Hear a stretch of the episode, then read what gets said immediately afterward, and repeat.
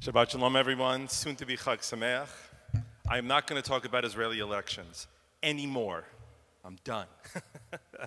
but uh, there was one cute element that came out from uh, well, the past week or so. As you probably know, uh, Israel has one of the most aggressive and successful vaccination policies uh, dealing with corona. And the, uh, their corona czar, who's in charge of public health policy, the administration, and the management of vaccines and whatnot, he said that about uh, two weeks ago, when the Israeli government began to give notice to people that things were going to be opening up, going back to normal, schools, restaurants, stores, businesses, everything was really beginning to open up, and they were giving people proper notice that the Corona Tsar was getting flooded with emails and phone calls from people asking if he could delay the opening up of the society until Passover was over. They said they didn't want to host people at their home. So uh, while we lament the fact that our places are closed, and it is indeed sad, uh, we easily forget all of the um, all the, uh, all the associated stress and worry and shopping that went along with having 10, 15, 20, 30 people at your Passover table. I just thought it was funny because literally his office was being flooded with messages. But since uh, today is Shabbat HaGadol, the Shabbat that precedes Passover, different interpretations as to why it is called Shabbat HaGadol, which means the big or the great Shabbat. And that different interpretation of what the word gadol means, in fact, is ripe for a lot of different interpretations. According to one interpretation, the word gadol means great. And what's great about it? According to rabbinic legend, that on this Shabbat, it was the first Shabbat in the history of the Israelites being in Egypt since their slavery had begun, that they were able to observe Shabbat because before then they worked all the time. According to another interpretation, the word gadol doesn't mean great, it means big. And what's big about this Shabbat? Unlike today, um, it used to be that rabbis would only speak in the community twice a year. Yes, the good old days, my friends. He would only speak twice a year. The rabbi would be chosen to speak on Shabbat Shuvah, the Shabbat before Yom Kippur, uh, to give, you know, words of encouragement and reproach to the community that they should improve themselves. And secondly, on this Shabbat, because the laws surrounding the preparation of one's home uh, for Pesach is so involved and so demanding that the rabbi would spend uh, traditionally hours going through all the appropriate laws to the community as to how they're supposed to observe Shabbat. Rest assured, the rabbis speak all the time now, and today will not be long, it will not be big, but I hope it is gadol, I hope it is great. So, the idea I wanted to share with you, it may be, if it is of uh, some, some inspiration, perhaps you can introduce it to your Seder table this evening, either in person and maybe if you're sharing it over Zoom as well. It is the idea, which is the foundational idea of so much of what we do in Pesach, that is summed up in a small little item and the absence of another item, the polarity of it. And that is the matzah and no chametz. We, of course, live in an oeuvre where we take it for granted. But why is it that there is such an emphasis on the removal of chametz from everything in our midst? To the point, according to Jewish law, um, not only are you supposed to clean your kitchen out and turn over all your dishes and clean your home, but then you're supposed to do a search for chametz. And then you're supposed to sell your chametz to the rabbi. And then after that, you're supposed to burn whatever little chametz afterwards you found. And then after all of that, you're supposed to denounce and renounce any chametz unknowingly that might be in your possession. Which begs the question why is it that Jewish tradition and Jewish law has developed itself with a near obsessive, compulsive disdain for chametz over these eight days. What is it about the chametz that we must rid it out of our lives and as a result, makes matzah the central item to the holiday. And so I want to share with you my interpretation. It's my answer. And the background of it begins, emerges from the very beginning of the story, the exodus of the Israelites out of Egypt, at the beginning of the saga involving Moses and Pharaoh.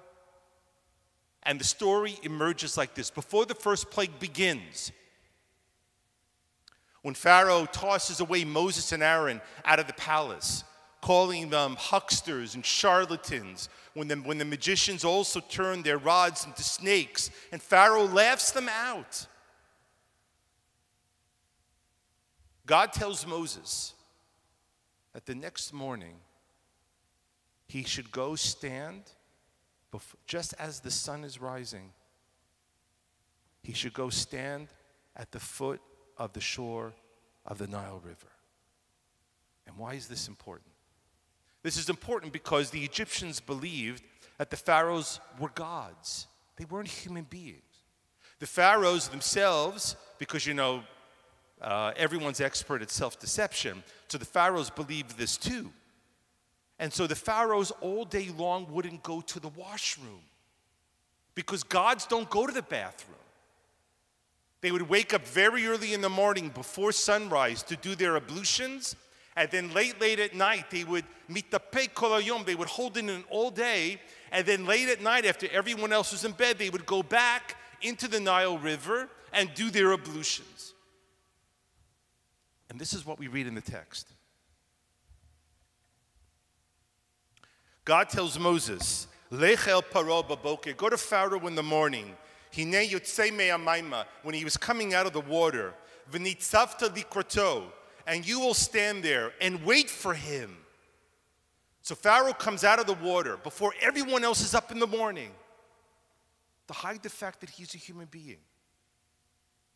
And as he comes out of the water, there's Moses. And what do you think Pharaoh was feeling in that moment? What was he feeling? It was shock and humiliation. The shock and hum- humiliation of what it is when someone comports themselves in a lie for so long that even they start believing it. And then there is someone else who understands the truth. They know that it's not real. And Pharaoh walks out of the water, and there Moses is, and Moses turns and says to Pharaoh, V'yamarta ilav, it says, and you should say to Pharaoh, Adonai Elohei ha'ivrim shalchani elecha. The God of the people of Israel have sent me to you. And at that point, what should a Pharaoh said? All right, you found out. What do you want? Here are the tickets. Send all the people out. I know, whatever. Okay, whatever. Didn't happen. And the question, of course, is if you doubt the fact of any substance of this, who else would have known that Pharaoh was going into the water that early in the morning? Okay? Who else would have known to tell Moses where exactly to stand at the precise moment in time in that location? It certainly could have only been God.